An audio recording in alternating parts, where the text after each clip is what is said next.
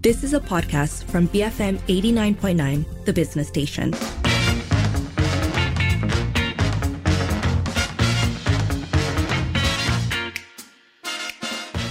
It is 5:07. You're listening to the evening edition with Lynn and Sharmila. And it is time for Popek Popek Parlimen, where we bring you updates from the Dewan Rakyat. Now, today, an interesting one. It's been quite widely reported, actually. Before the Q&A session began, the Speaker, Tan Sri Johari Abdul, said that he noticed that some MPs hadn't actually been paying attention during the session because they were too focused on personal live streams on their phones. He pointed out that this went against the rules of the Dewan, where MPs are required to look at the Speaker during the session. And therefore, from now on, MPs will no longer be allowed to conduct their own live streams.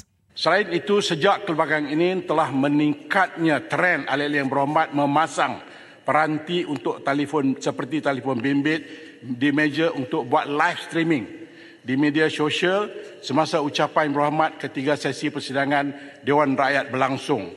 Untuk makluman, Peraturan Mesyuarat 351 menghendaki ahli-ahli yang berhormat untuk mengarahkan sebarang ucapan kepada pengerusi. Tindakan beberapa ahli yang berhormat berucap dengan tidak mengarahkan ucapan tersebut kepada pengerusi dan memandang peranti yang dipasang jelas tidak mematuhi peraturan mesyuarat tersebut. Untuk memastikan berhormat mematuhi peraturan mesyuarat 351, saya dengan ini menetapkan bahawa ahli-ahli yang berhormat tidak lagi dibenarkan untuk memasang sebarang peranti bagi membuat live streaming dalam Dewan Rakyat. Peluran MP Datuk Sri Dr. Ronald Kiandee argued against this, insisting that Parliament needed to move toward a more sophisticated way of airing the session. Alasan yang digunakan oleh Speaker adalah kerana ahli yang bercakap itu tidak memandang kepada Speaker. Saya rasa itu alasan yang disimplified semata-mata untuk menghalang ahli Parlimen dari menggunakan peranti-peranti. Saya rasa ini tidak munasabah, Yang Amat, kalau digunakan Peraturan 351 sebagai alasan. Kita berada dalam zaman era media yang sophisticated. Saya rasa Parlimen ini harus bergerak ke arah itu dan bukan bergerak ke belakang. Jadi penggunaan peranti saya rasa patut digalakkan oleh Speaker dan tidak menjadikan perkara 351 memandang Speaker sebagai alasan untuk menghalang ahli Parlimen dia menggunakan peranti. Saya harap keputusan Speaker ini boleh dirujuk semula untuk memberi mengangkat martabat Parlimen dalam penggunaan alat peralatan yang lebih sophisticated daripada yang ada. Terima kasih. Sebagai contoh, Yang Muhammad, di dalam peraturan mesyuarat ini ada peraturan mesyuarat yang mengatakan tidak boleh membaca surat abar dalam Dewan. Itu merupakan dulu kerana orang membaca surat abar dalam Dewan. Tetapi sekarang ini peraturan mesyuarat itu redundant. Kerana nobody would read newspaper. Everybody akan melihat peranti-peranti. Jadi kita harus bergerak ke arah itu, Yang Muhammad Speaker. That was Baluran MP Datuk Sri Dr. Ronald Kiandee. So the Speaker just insisted that if the MPs need parliamentary content, they can use the live stream on YouTube or other platforms that are streaming the session. He also said if the MP is not satisfied, he should send in a formal complaint so that the rules can be amended. Apa-apa juga yang kita tidak puas hati, kita ada Jawatankuasa. Jadi bolehlah Yang Berhormat tulis pada Jawatankuasa, akhirnya kita ubah pindaan mesyuarat. Tak ada masalah. Sebab peraturan mesyuarat ini bukan saya yang buat. Peraturan ini mesyuarat ini kita yang buat semua melalui satu Jawatankuasa. Baik, isu yang kedua ialah saya tahu live streaming ini benda yang bagus, modern teknologi, IT, tetapi kita juga ada dua. Kita telah permulakan RTM live dan juga kita ada YouTube live. Cukup. Kalau Yang Berhormat nak gunakan sebagai apa-apa juga tujuan, pick up from there, then you can modify it. Because, ni Yang Berhormat, the moment you speak to your audience, your concentration is no more in the Dewan. Saya parti, saya duduk atas, saya nampak. Dia akan adjust tengah jam, dia adjust dalam tu. The moment dia speak, dia akan cakap tu. Jadi dia tidak berterus berbincang masalah rakyat dalam Dewan, tapi dia communicate dengan audience dia. This is bad. This is very bad. Sebab itu saya minta, bila datang sini, Yang Berhormat Muhammad harus menyelesaikan masalah dengan meletakkan keutamaan untuk rakyat. That was Dewan Rakyat Speaker Tan Sri Johari Abdul. Later on during the debate session, this issue was brought up again by Arau MP, Datuk Sri Dr. Shahidan Kasim, as well as Muar MP Syed Sadiq, both urging the Speaker to reconsider the ban. Now, who would have thought the last frontier devices infiltrating everywhere, disrupting things everywhere? So I think this is really interesting because the tone of it is very much that of a parent or a teacher, right? Essentially saying, hey, I can see when you're not looking at me, you know, yes. Don't think that I cannot see. It's exactly the vibe. I can see that you're not paying attention. I can see that the minute that in trying to do this other thing that you're no longer present. And this is the cry of anyone who has ever been ignored for a phone or noticed that, you know, essentially the person you're speaking to isn't actually there. But I think the counter argument for the different ways in which MPs, or maybe not MPs, but the different ways in which Parliament should be made accessible to folks, whether live streams are just part and parcel of how people think about things or access things, I think that's kind of interesting. I am relatively old school, so I'm inclined to say that I agree with the no live stream approach, but I can see the merits on the argument on the other end of things. Actually, I'm kind of torn, right? Because I don't, in principle, have a problem with MPs wanting to live stream themselves or their experience in Parliament. But that said, given that the whole thing is live streamed anyway, I'm actually wondering what is served other than perhaps a little bit of shock sendiri. And I'm wondering whether that's really necessary. And if the point is maybe to live stream what they're doing in Parliament, again, that's on the official live stream. I am thinking, Shamila, have you ever watched a Twitch live stream? Occasionally, yes. Not my thing, but I've seen it on YouTube and stuff like that. So that's how it feels to me. That if, a bit, yeah. Yeah, because for those of you who are unfamiliar, Twitch is essentially a platform where for gamers to live stream themselves playing the game. And so it's not really there. It's more for reaction shots. It's more like you're watching somebody watching something or watching somebody participating in something. And so if you think about how an MP would be live streaming themselves, right, and how that differs from a camera that's not in their control, I think then you get some sense of what it is that they think their followers might be after. But anyway, let us know. Would you tune in to an MP's personal live stream during Parliament? What could be done to make Parliament more accessible and, dare I say it, fun for people? That number to call is 7733 2900. Send a voice note or WhatsApp 018 789 8899 and tweet us at BFM Radio. In the meantime, if we move on to the Q&A, Sungai Besar MP Datuk Muslimin Yahaya wanted to know the number of TVET graduates from 2018 to 2023, so over the last 5 years, and how many of them had gotten employment after graduation. This has been quite a popular topic in Parliament recently. It was brought up numerous times last week as well. So Minister of Higher Education, Datuk Sri Mohamad Khalid Nordin, shared some numbers, specifically of graduates from three places: public unis, polytechnics and community colleges. And the rates of students who are currently employed was actually high across all three institutions, ranging in the 90th percentile. So the ministry broke this number down into several categories, including people who are working in the fields they studied in, people who had chosen to pursue higher education, those who are involved in upskilling programs, and also those who are actually waiting to hear back from potential jobs. Here's a little bit of the minister breaking down the numbers of those who, or for those who studied TVET in public universities. Daripada jumlah ini, 69.4% graduan telah bekerja, dan dari jumlah responden yang telah bekerja ini, sebanyak 60.9% bekerja dalam bidang yang berkaitan dengan pengajian di universiti awam ataupun MTUN. Manakala baki 14.9% adalah graduan yang sedang melanjutkan pengajian, 3.1% lagi sedang mengikuti kursus atau latihan meningkatkan kemahiran dan 4.3% lagi sedang menunggu penempatan pekerjaan. He went on to share the data for polytechnic universities and community colleges as well.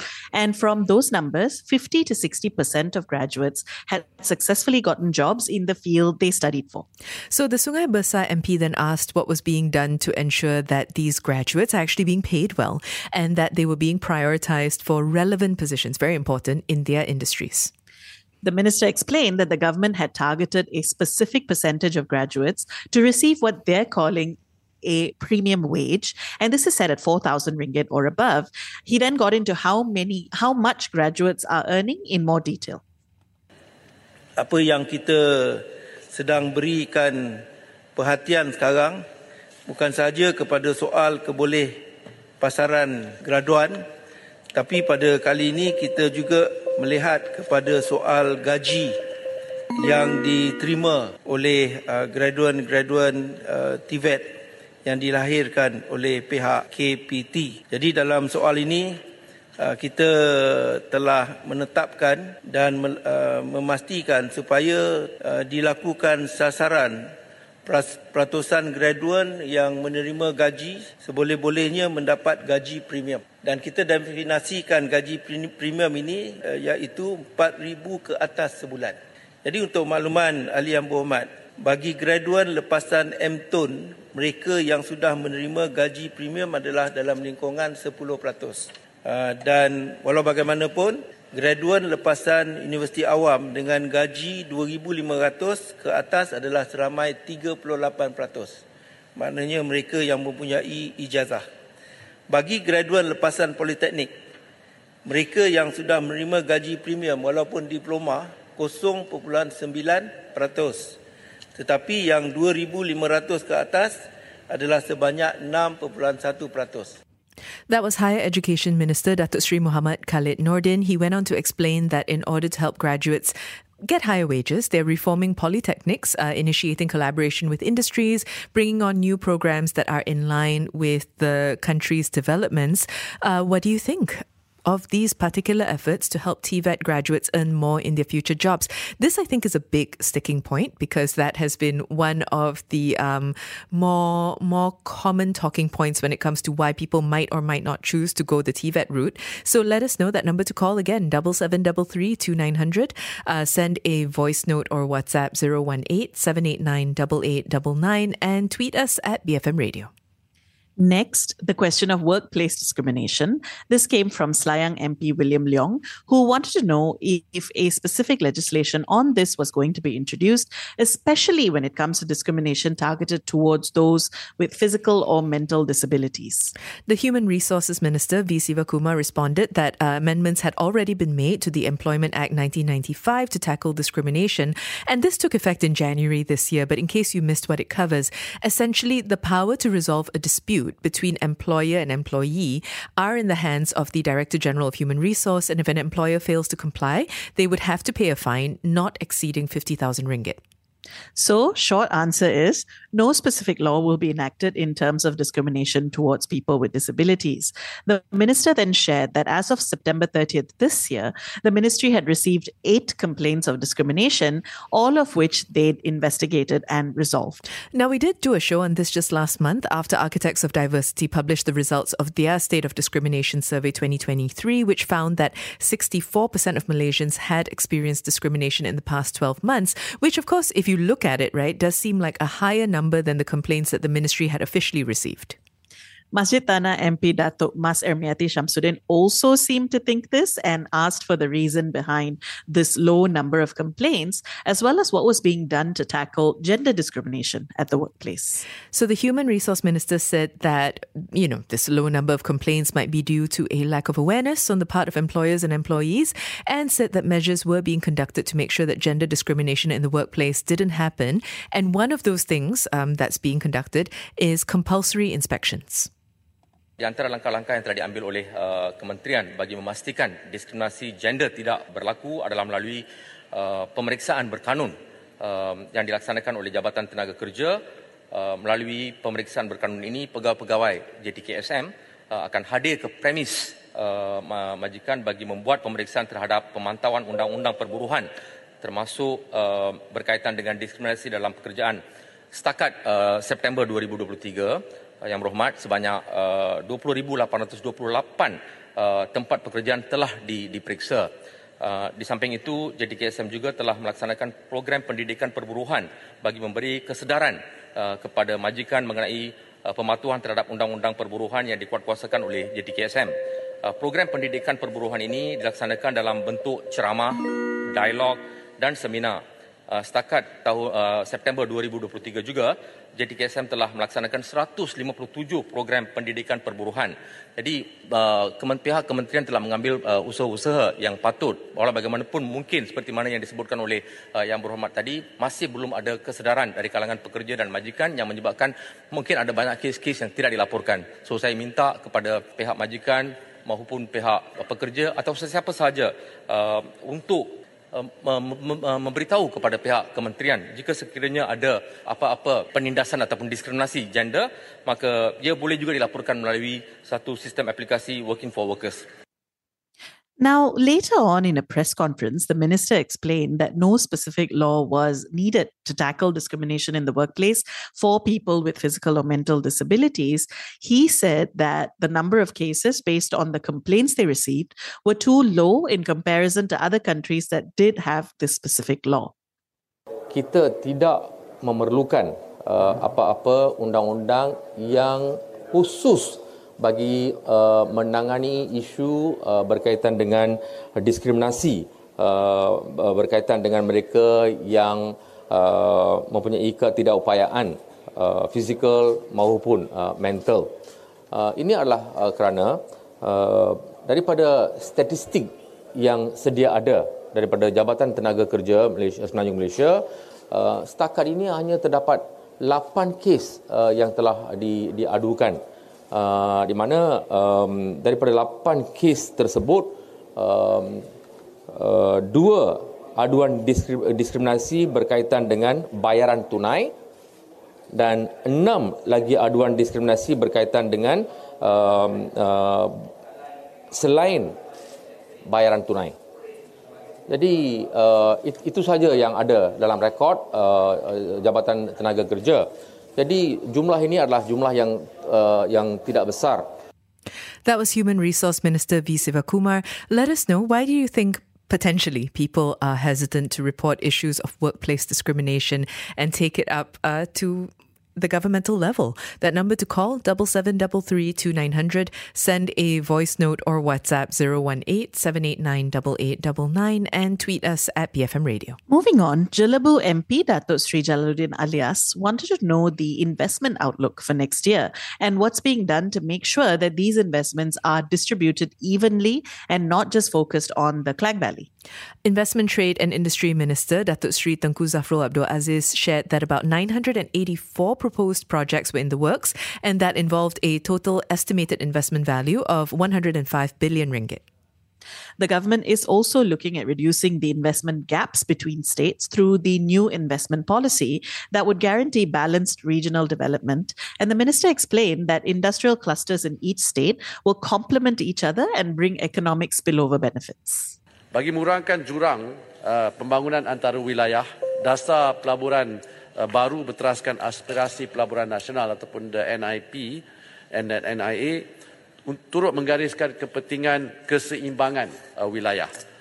Balah Pelan Induk Perindustrian Baru ataupun NIMP juga turut menetapkan misi menjamin sekuriti ekonomi dan keterangkuman sebagai salah satu misi di dalam NIMP.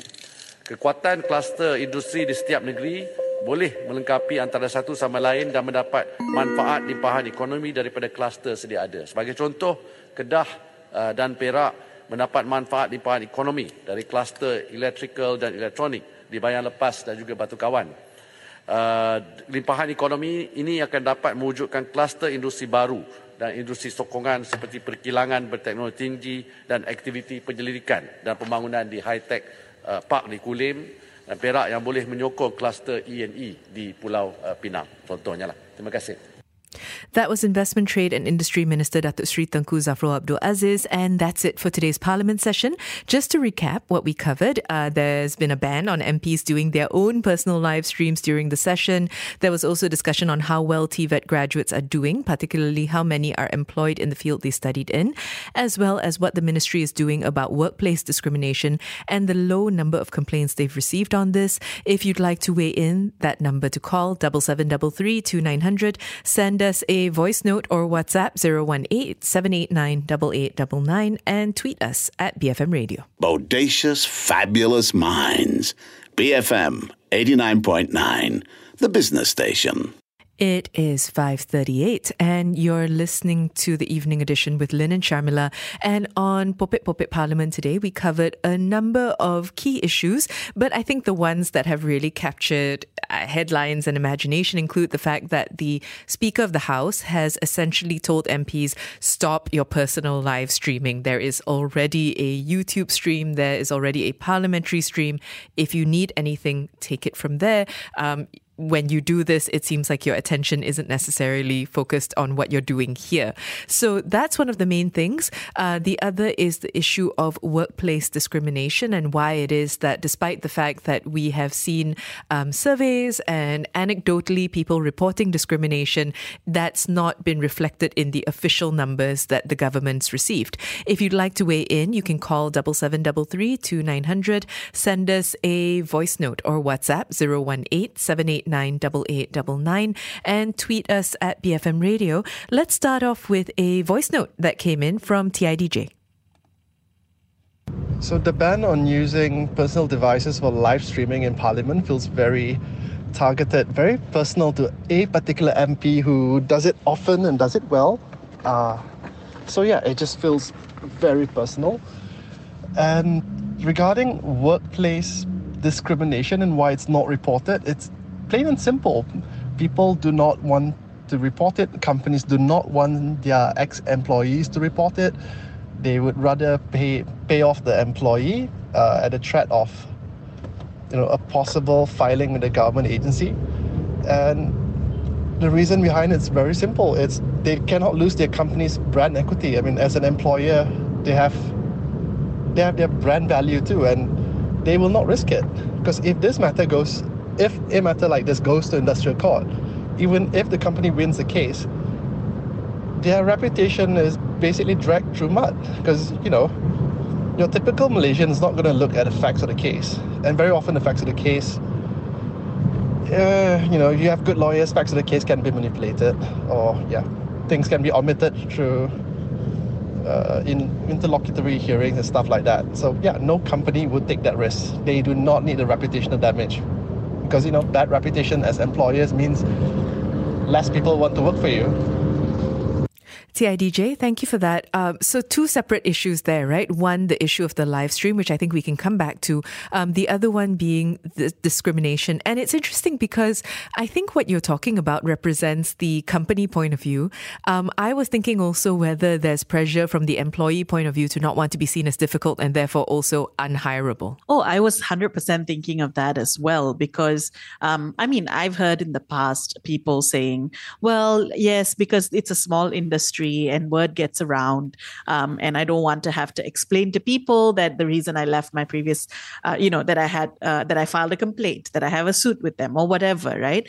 But I do think that this is actually a good example of why, even if there are measures made available by the government, there are multiple layers that prevent that from being taken advantage of, and why people may not file that report. On both sides. Or a report was filed, but it was internal. And yes. So there are multiple ways of looking at it. But TIDJ, to your other point, the ban feels targeted. And this is a reference to the ban for people to do personal live streams of, parliamentary sessions. I think you make a valid point. But there, in the sense that the people who perhaps are most commonly thought of as live streaming the parliamentary sessions have been opposition MPs, broadly speaking. And therefore, I can see where you're coming from. However, we're getting lots of messages of people who aren't exactly huge fans of the notion of live streams. Yeah. So, okay, let's see, an anonymous listener says, I won't vote for an MP who is so busy with their personal live streaming. Somehow it smacks of not giving full attention to the sitting. Please don't use new digital technology as an excuse. Like what the speaker said, there's already the official medium, so distraction when the parliament is in session should be kept to a minimum, if at all. MP should put the greater good for the rakyat as a whole rather than the justification to their supporters. So meanwhile, we have Alta who says, have we ever seen in Singapore, UK, India, even in the US, where their House representatives are busy doing lives on their social media app while in the August House? No, only here in Malaysia, where our more populist MPs are concerned on their PR rather than being representative of their constituency or the rakyat. So a few separate things there, but I think, okay, I just wanted to say that actually I have seen people do lives from Congress as well as in other parliaments. So they do it. I have as well. I was thinking that. To be fair, I actually haven't necessarily paid a lot of attention to the local live streaming from Parliament, maybe because we cover it officially every day anyway. But the other part of it is that the sense that I get both from Anon and Alta is this, why are you seeking attention? Why do you, why are you so desperately courting attention from your followers? Legion also says, I would be more concerned if the MP is using taxpayer money to pay for a personal live stream. There we're getting into the weeds because who pays for the phone? Who pays for their phone bills? But I think that this, I wonder sometimes, well, I wonder right now, whether what we're talking about is a generational difference, because for some people, everything on the internet or on social media will always be regarded as attention seeking. And I think truly it depends on how much time, how much of a social media native you are, not just of social media, but of social media lives in particular, and the notion of live streaming your genuine reactions and all the rest of it. Because I think that the argument, and in fact, it's the argument we heard made earlier, the argument is, the more people are tuned into Parliament, the better thing it is for democracy. So yes, I mean, part of it is that it's attention on me because it is my social media following. It's people who are following my feed, who are interested in what I do. But the net effect of it could be argued that it's good because more people are paying attention. Actually, the personal attention thing doesn't bother me at all because, I mean, it's a necessary dimension of what politicians do. They're politicians, yeah. They're politicians, right? They thrive and sort of a big part of what they do is based on eyeballs and attention. However, I think where I wonder whether this is the best idea is really back to what the speaker says, right? Are they paying attention? Are they doing their jobs? Or are they more invested in making sure that their live stream is going properly? And that's a difficult line to draw. Because some people might be perfectly capable of, sitting through Parliament, participating, contributing meaningfully, and others might not be. How do we decide? Oddly enough, this is something that is going to follow through on trending today, actually. This question of attention and when it's good and bad, especially if it raises awareness for other things. Mm-hmm. But keep those thoughts coming. What do you think of the ban on MPs doing personal live streams during parliamentary sessions? And if you'd like to weigh in on the question of workplace discrimination and why it is that our official numbers of complaints remain low. What are the factors contributing to that maybe? If you'd like to weigh in, that number to call 7733 2900. Send us a voice note or WhatsApp 018 789 8899 and tweet us at BFM Radio. Beyond Frivolous Matters, BFM 89.9, the business station. Live streaming in Parliament, that's been the topic of the day. And we've got more messages on this. So Ahmad Zakwan says, good to have MPs who do live streaming so we can know who ponting and who don't. Well, I don't know. Do they start with a pan of the room? Do they start with like little bobbleheads and like ticks next to who attended? Because I'd love to see that. Well, that's the thing, isn't it? Because that's actually the point that others are making. For example, Daniel says, when an MP live streams, does he show the whole of Parliament or just show his own face asking daring questions? Does the live stream clearly show other MPs voicing their views? How does this promote fair awareness of Parliament? Focus on yourself and do your job as MP first. We taxpayers are not paying you to be an influencer. Thank you.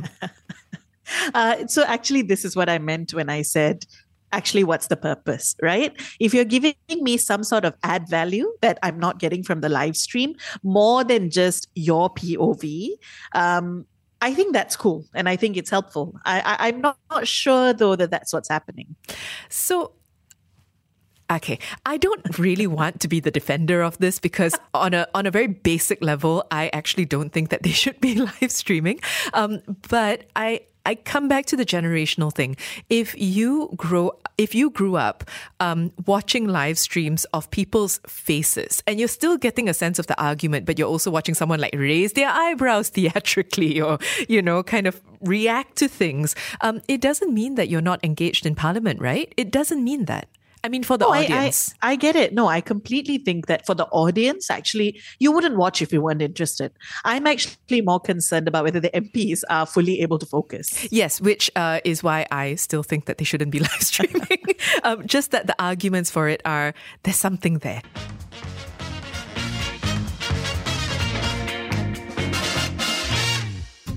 You have been listening to a podcast from BFM 89.9, The Business Station. For more stories of the same kind, download the BFM app.